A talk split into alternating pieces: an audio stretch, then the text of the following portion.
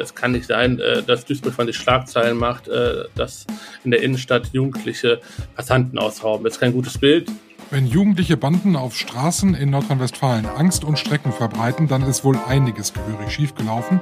Und das bezieht sich jetzt ausnahmsweise mal nicht nur auf die Erziehung. Auch die Strafverfolgung von Polizei und Justiz ist durchaus ausbaufähig, wie wir heute lernen werden. Ein Thema im Aufwacher am Dienstag. Ich bin Michael Höhing. Herzlich willkommen. Bonn Aufwacher. News aus Bonn und der Region, NRW und dem Rest der Welt. Außerdem sprechen wir heute noch über den Kurznachrichtendienst Twitter und der neue Besitzer Elon Musk, der in den vergangenen Wochen und Monaten viele Schlagzeilen gemacht hat. Der hat da nur am Rande etwas mit einer großen Verunsicherung zu tun, die es aktuell beim Land NRW und auch bei der Polizei gibt. Dazu später mehr. Aber wie gewohnt starten wir mit den Nachrichten aus Bonn und der Region. Auf der Flucht vor der Polizei hat sich ein mutmaßlicher Einbrecher ausgerechnet auf dem Gelände des zweiten Amtssitzes von Bundespräsident Frank-Walter Steinmeier in Bonn versteckt. Aus der Sicht des 28 Jahre alten Verdächtigen war das aber vermutlich nicht die beste Idee, denn die Villa mit großem Garten ist wohl eine der am besten bewachten Immobilien in ganz Deutschland. So dauerte es auch nur wenige Minuten, bis die für die Bewachung zuständige Bundespolizei den Mann in der Nacht zum Freitag aufspürte und festgenommen hat. Wie die Bundespolizei am Montag auf Nachfrage der deutschen Presseagentur bestätigte, hatte Steinmeier wegen einiger Termine sogar die Nacht in der Villa verbracht. Ob er von dem Vorfall auf dem weitläufigen Gelände etwas mitbekommen hat, wurde nicht mitgeteilt. Zu keinem Zeitpunkt aber habe eine Gefahr für den Bundespräsidenten bestanden. Der Eindringling habe beim Klettern über den Zaun am frühen Morgen nicht einmal gewusst, wo er gelandet war, so die Bundespolizei. Die Einsatzkräfte entdeckten den Dieb regungslos am Boden liegend. Bei der Überprüfung stellte die Bundespolizei dann fest, dass der Mann bereits polizeilich aufgefallen war und zur selben Zeit wegen Diebstählen in Zusammenhang mit drei Autoeinbrüchen gesucht wurde. Der 28-Jährige sei an die Bonner Polizei übergeben worden, die zuständigkeitshalber die weiteren Ermittlungen führe, heißt es. Nun erwartet den mutmaßlichen Dieb auch noch eine Anzeige wegen Hausfriedensbruch. Die am Rheinufer gelegene Villa Hammerschmidt in Bonn ist seit 1950 Amtssitz des Bundespräsidenten. Sie liegt in direkter Nachbarschaft zum Palais Schaumburg, dem Bonner Amtssitz des Bundeskanzlers. Nach einem SEK-Einsatz in einem Bonner Luxushotel sitzt einer der zunächst festgenommenen Männer nun in Untersuchungshaft. Dem 46-Jährigen werden Verstöße gegen das Waffen- und Kriegswaffenkontrollgesetz vorgeworfen. Das haben Polizei und Staatsanwaltschaft am Montag in Bonn mitgeteilt. Die Polizei war am Samstag per Notruf in das Hotel gerufen worden und hatte dort drei Männer festgenommen. Bei dem 42 Jahre alten Anrufer und bei einem seiner jeweils 46 Jahre alten Begleiter wurden scharfe Waffen entdeckt. In einem der von den Verdächtigen genutzten Hotelzimmern wurde zudem drei Handfeuerwaffen, eine Maschinenpistole und eine große Menge Bargeld gefunden. Die Ermittler erklären, die von dem Anrufer geschilderte Bedrohung habe aber nach aktuellem Kenntnisstand gar nicht stattgefunden. Die beiden 46-Jährigen seien Freunde des 42-Jährigen. Mit ihnen solle er sich seit mehreren Tagen in dem Hotel aufgehalten haben. Vieles sei noch unklar, so ein Sprecher der Staatsanwaltschaft. Der 42-Jährige und ein 46-Jähriger seien wieder auf freiem Fuß. Die Ermittlungen gegen sie und zu den Hintergründen dauern aber noch an. Sternschnuppennacht über Bonn und der Region. In der Nacht vom 17. auf den 18. November erreichen die sogenannten Leoniden ihren Höhepunkt. Ein Blick in den Sternenhimmel lohnt sich, so kann in der Nacht zu Freitag mit bis zu 15 gut sichtbaren Sternschnuppen pro Stunde gerechnet werden. Das hat der Wetterexperte Björn Goldhausen gesagt. Das liegt am sogenannten Meteorstrom der Leoniden, der in der zweiten Novemberhälfte aktiv ist. Auf ihrer Bahn um die Sonne durchkreuzt die Erde jedes Jahr Mitte November die Spur eines Kometen. Als Folge erscheinen am Nachthimmel die Sternschnuppen, auch wenn die in der Erdatmosphäre verglühenden Kometenpartikel in Deutschland nicht ganz so häufig wie bei anderen Sternschnuppenschauern sind, so sind die Meteore sehr hell und schnell. Goldhausen zufolge kommen die Leoniden aus Richtung des Sternbildes des Löwen. Gegen 23 Uhr am Donnerstagabend geht das Löwensternbild auf und erreicht dann in der zweiten Nachthälfte gegen 3 Uhr morgens seinen Höhepunkt. Sie treten meistens in Gruppen auf, pöbeln, schlagen und beleidigen. Und das ist dann oft auch nur der Anfang. Es gibt nämlich noch viel schlimmere Straftaten als diese. Jugendbanden werden mehr und mehr zum Problem, obwohl man beim Begriff Jugendbande eigentlich mal kurz innehalten sollte, weil es sich nämlich hier oftmals um Zwölfjährige handelt und für mich sind das irgendwie keine Jugendlichen, sondern eher Kinder. Jetzt will der Innenminister, die Polizei in Nordrhein-Westfalen und auch die Justiz härter durchgreifen. Aber wie soll das gehen? Bei einer Straftätergruppe, die noch nicht strafmündig ist. Christian Schwertfeger dazu für uns recherchiert. Hallo Christian. Ja, hallo. Wir haben auch hier im Aufwacher schon in den vergangenen Monaten immer mal wieder von Jugendbanden berichtet, die, ich sag das mal ganz bildlich, Angst und Schrecken auf der Straße verbreiten. Vor allem in Mönchengladbach war das Problem sehr groß oder ist es auch immer noch. Ähm, ist das ein Phänomen, was sich nicht nur in Mönchengladbach zeigt, sondern in anderen Städten in Nordrhein-Westfalen auch? Ja, das kann man so sagen. Also äh, es gibt äh, Jugendbanden, eigentlich kann man fast sagen, in jeder größeren Stadt. Äh, momentan sind Probleme in Duisburg zu beobachten, in Wuppertal, ähm, Oberhausen, ähm, Solingen äh, gab es auch Fälle. Also ähm, in Dortmund auch. Also man kann schon sagen, äh, dass dieses Phänomen momentan doch äh, häufiger auftritt. Bevor wir darüber sprechen, was ähm, Polizei, Politik und Justiz dagegen unternehmen wollen, kannst du mal plastisch irgendwie ein, zwei Beispiele nennen, was so passiert? Ja, also ganz unterschiedlich.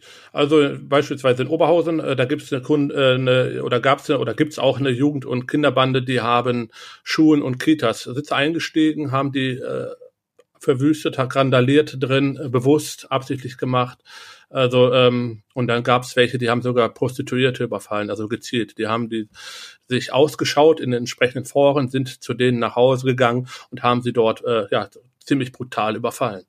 Und dann haben wir halt äh, Banden, die hier halt in Duisburg durch die Innenstadt äh, ziehen und Passanten äh, überfallen, ausrauben. Ja, also man kann sagen, es ist schon die ganze Palette an Straftaten dabei. Jetzt sind wir uns, glaube ich, einig, wenn ich sage, es gab immer straffällige Jugendliche. Das ist kein, kein neues Phänomen. Allerdings in dieser Intensität und vor allem in dieser Häufung in ganz, ganz vielen verschiedenen Städten und es wird immer mehr. Jetzt hat sogar der Innenminister schon äh, sich die ganze Sache angeschaut und überlegt, was er tun kann. Was kann er denn tun? Was will er machen? Er möchte sich das auch nicht mehr äh, länger anschauen. Ähm, er sagt, es kann äh, nicht sein, dass Passanten auf der Straße Angst haben müssen äh, vor äh, Jugendlichen. Ähm, und sagt ganz klar, es äh, gibt entsprechende Programme, äh, wie beispielsweise Kurve kriegen. Vielleicht können wir da gleich auch nochmal kurz uns drüber unterhalten. Aber wenn diese Präventionssachen äh, nicht greifen, und das tun sie äh, in einigen Fällen nicht, äh, dann brauchen auch die Jugendlichen, da müssen die harte Strafen spüren können, äh, spüren, zu spüren bekommen und das auch möglichst schnell. Das ist gar nicht so einfach, denn wir sprechen ja hier über Jugendliche, die unter 14 sind, also die überhaupt nicht äh, strafmündig sind. Die kann man gar nicht so einfach belangen. Ziemlich schwierig, ja, äh, geht eigentlich auch gar nicht. Ähm, aber die, gerade diese Karrieren, äh, wenn wir 13-Jährige, 12-Jährige, die sind auch darunter und vielleicht teilweise sogar noch jüngere, äh, die schon äh, die schweren Straftaten begehen. Ähm, diese kriminellen Karrieren, äh, bevor sie äh, sich weiter verfestigen, ähm, das versucht man natürlich zu stoppen. Und, äh, ich hatte gerade Kurvekriegen angesprochen, das sind Intensivtäterprogramme. Man versucht halt diese Jugendlichen halt dann in diese Programme reinzubekommen. Was passiert da? Also ich würde ja jetzt mal ganz naiv, wie ich bin, sagen, also wenn ein Zwölfjähriger ähm, solche Straftaten begeht, da muss man dem mal eine klare Ansage machen. Da helfen ja keine Samthandschuhe mehr. Ja, aber ist schwierig. Wie du schon sagtest, ähm, ab 14 ist man in, äh, strafmündig. Und Zwölfjährigen kannst du nicht einfach ins Gefängnis sperren. Ne? Das ist und äh, äh, da ist ist halt so. Äh, du hast recht. Also jetzt meine persönliche Meinung sehe ich aber ebenfalls äh, so, äh, dass da manchmal warme Worte einfach zu wenig sind und dass ein Jugendarrest sicherlich hilfreich wäre, äh, der auch äh, dann auch schnell folgen muss. Aber ähm, ein anderer Weg ist halt äh, halt die Jugendlichen halt wieder durch Gespräche, äh, durch verschiedene Maßnahmen halt äh, wieder von auf die äh, von der schiefen Bahn zu bekommen und wieder halt von der Kriminalität abzubringen. Ja, äh, ist natürlich ein hehrer Ansatz, aber äh, das gelingt auch nicht immer. Weil es ist ja das Problem, ne? Also äh, ein, ein Jugendlicher, sagen wir mal zwölfjähriger, macht ein, äh, begeht eine Straftat. Ähm, so und dann äh, passiert ja erstmal nicht viel, weil es sich eben verzögert durch den durch den Weg der Behörden. Und in der Zwischenzeit macht er schon wieder die nächste Straftat. So ist es ja zum Beispiel in Mönchengladbach häufig. Genau. Und das ist natürlich ein Problem, ne? Und äh, dann ist er endlich für diese eine Straftat äh, vor Gericht und dann sagt er, mein Gott, kann ich mich gar nicht mehr richtig dran erinnern. Also äh, ich meine, das sind natürlich Sachen, äh, das darf überhaupt nicht passieren. Äh, kommt, zudem kommt es aber auch. Äh, und darum äh, werden halt auch schnellere Verfahren gefordert. Es ist aber nicht so, dass es keine schnellen Verfahren gibt, nur halt wahrscheinlich nicht äh, in der Häufigkeit, äh, wie sie halt von manchen Seiten auch gewünscht werden. Jetzt ist das ja nicht eine Bande, die im ganzen Land agiert, sondern es ist ja offensichtlich ein Phänomen, dass Straftäter immer jünger werden und dass Zwölfjährige, egal in welcher Stadt sie leben, plötzlich straffällig werden. Weiß man, warum das so ist? Also wo kommt es her? Ja, äh, schwierige Frage, ne? Schwierige Frage. Ähm, man hat in der während der Pandemie beobachtet, ähm, dass viele Jugendliche nicht wussten, nichts wussten mit ihrer Zeit anzufangen, äh, sind ja äh, viele Angebote einfach pandemiebedingt weggefallen. Ähm, wir haben das Phänomen halt auch in der Düsseldorfer Altstadt. Äh, das hatten wir, hatte ich jetzt noch ganz vergessen anzusprechen. Äh, da sind auch Jugendbanden in der Innenstadt zum Teil aktiv. Äh, vielleicht nennt man sie dort anders, aber es sind meistens Gruppen von Jugendlichen. häufig ist es so, dass es Intensivtäter halt sind, auch, äh, die schon einiges auf dem Kerbholz haben, äh, die auf jeden Fall die Redelsführer in diesen Jugendbanden sind. Und man muss es auch sagen, äh, wenn man äh, mit der Polizei spricht und wenn man entsprechende Verurteilungen dann auch anschaut, äh, äh haben viele auch einen Migrationshintergrund. Jetzt kennst du ja Polizei, du kennst das Innenministerium, du kennst auch so ein bisschen äh, das, was so hinter den Kulissen da so passiert. Äh, jetzt ist das, gerade wenn wir sagen, okay, das hat vielleicht seinen Ursprung in der Pandemie, nun sind die harten Pandemiemaßnahmen beendet. Glaubst du, dass da wirklich die Behörden jetzt was tun oder glaubst du, dass da eher so die Hoffnung da ist, naja, das wächst sich vielleicht raus, ne? Weil wir kommen ja jetzt langsam wieder so in normales Fahrwasser. Ja, ich glaube schon, dass die Behörden was tun, ähm, weil es kann, kann man sich einfach nicht bieten lassen. Das sind Negativschlagzeilen, das sind, äh, wenn man jetzt auf Duisburg nochmal als Beispiel nimmt, äh, es kann nicht sein, äh, dass Duisburg von die Schlagzeilen macht, äh, dass in der Innenstadt Jugendliche Passanten ausrauben. Das ist kein gutes Bild, äh, das schafft Angst und äh, da geht die Polizei dann auch entschieden vor. Äh, beispielsweise hat sie jetzt erst jüngst äh, gegen drei, das sind Intensivtäter, äh, die zu dieser Bande da gehören in der Duisburger Innenstadt, die dort äh, für äh, Angst und Schrecken sorgen, ähm, ein Betretungsverbot ausgesprochen. Also das heißt, diese äh, Jugendlichen dürfen ja gar nicht mehr aufkreuzen. Tun sie aber unter Umständen trotzdem dann, ne? Ja, genau. Also man kann es ja nicht verhindern. Das ist ähnlich wie im Stadionverbot, ist auch schwierig manchmal nachzuverfolgen. Frage ich mich auch immer, wie das im Einzelnen funktioniert. Ähm, aber irgendwie ähm, scheinen diese Maßnahmen doch was zu bringen, sonst äh, würden sie ja nicht ausgesprochen werden. Also glaubst du, die, das ist eine sehr beliebte Reul-Taktik ja, glaube ich, ist ja einfach immer, immer weitermachen, nicht nachlassen. Äh, glaubst du, das geht hier auf? Ja, also ich glaube schon, ähm, dass man äh, diesem Phänomen äh, entschieden, wenn man diesem Phänomen entschieden entgegentritt, äh, dass man äh, da doch einiges bewirken kann. Dankeschön, Christian. Gerne. Mehr zu den geforderten Maßnahmen und auch mehr zu dem Präventionsprojekt Kurve kriegen findet ihr auf RP Online. Den Link dazu habe ich euch in die Show Notes gepackt. Wir sprechen jetzt über den Kurznachrichtendienst Twitter. Viele von euch sind vielleicht dort Mitglied und schauen zwischendurch mal rein, was da so getwittert wird oder twittern auch selbst. Und wer mittlerweile auch ein großer Fan von Twitter ist, das sind die Polizeibehörden bei uns in Nordrhein-Westfalen. Denn der Dienst ist relativ simpel eigentlich. Es gibt zwar auch hier Fotos, Videos, aber doch beschränkt sich das meiste eher auf den Text. Und das ist das, was man vielleicht als Polizeibehörde gerne mal weitergeben möchte, wenn es vor allem schnell gehen muss.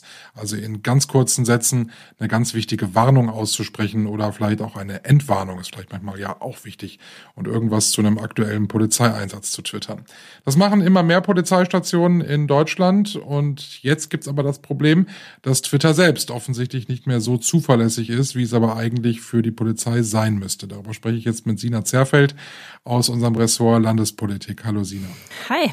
Bist du auf Twitter? Ja, natürlich. Wie, wie bist du bei Twitter? Wie heißt du da? Äh, Sina Zerfeld, also sie at Sina unterstrich Zerfeld. Ich muss ja sagen, ich bin auch bei Twitter und zwar schon elend lange. Ich habe Twitter bis zum heutigen Tage nicht verstanden.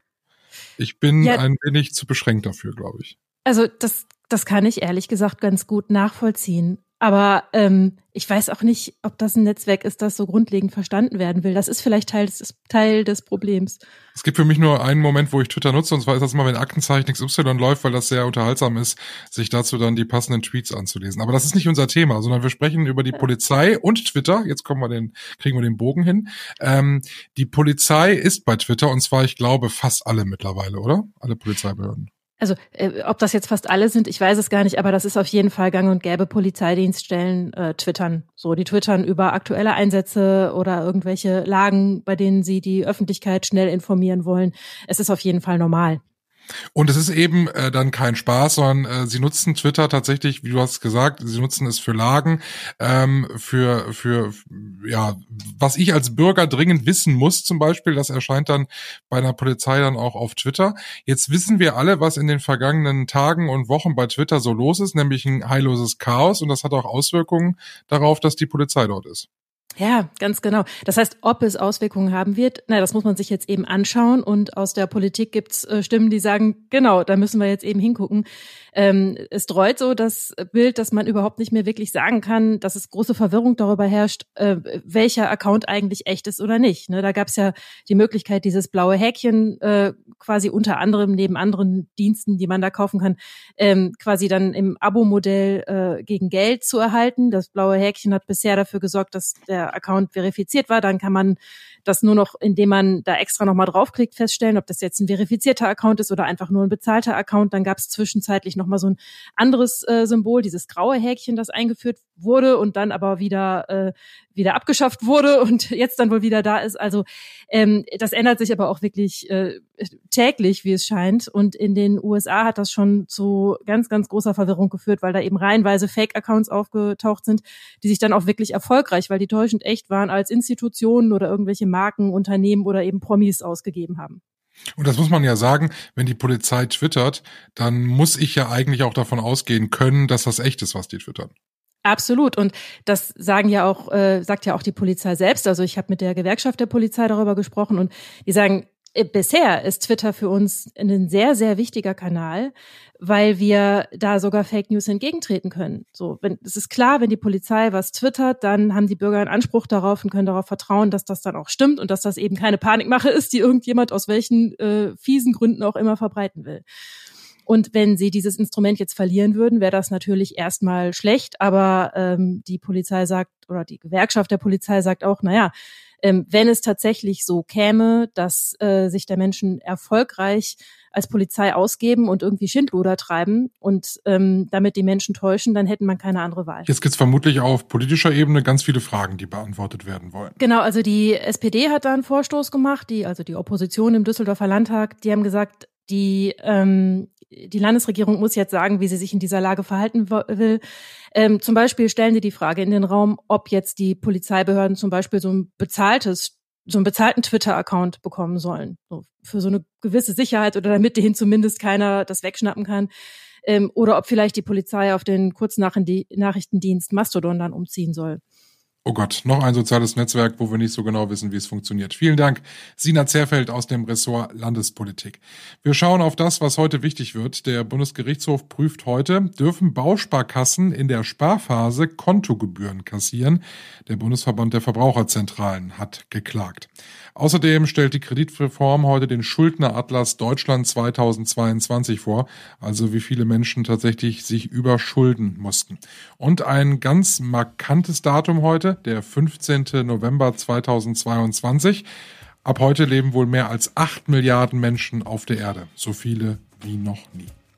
Und wir schauen zum Schluss noch aufs Wetter. Und da wird es allmählich kalt bei uns. Die Temperaturen heute maximal 12 Grad. Dazu gibt es viele Wolken.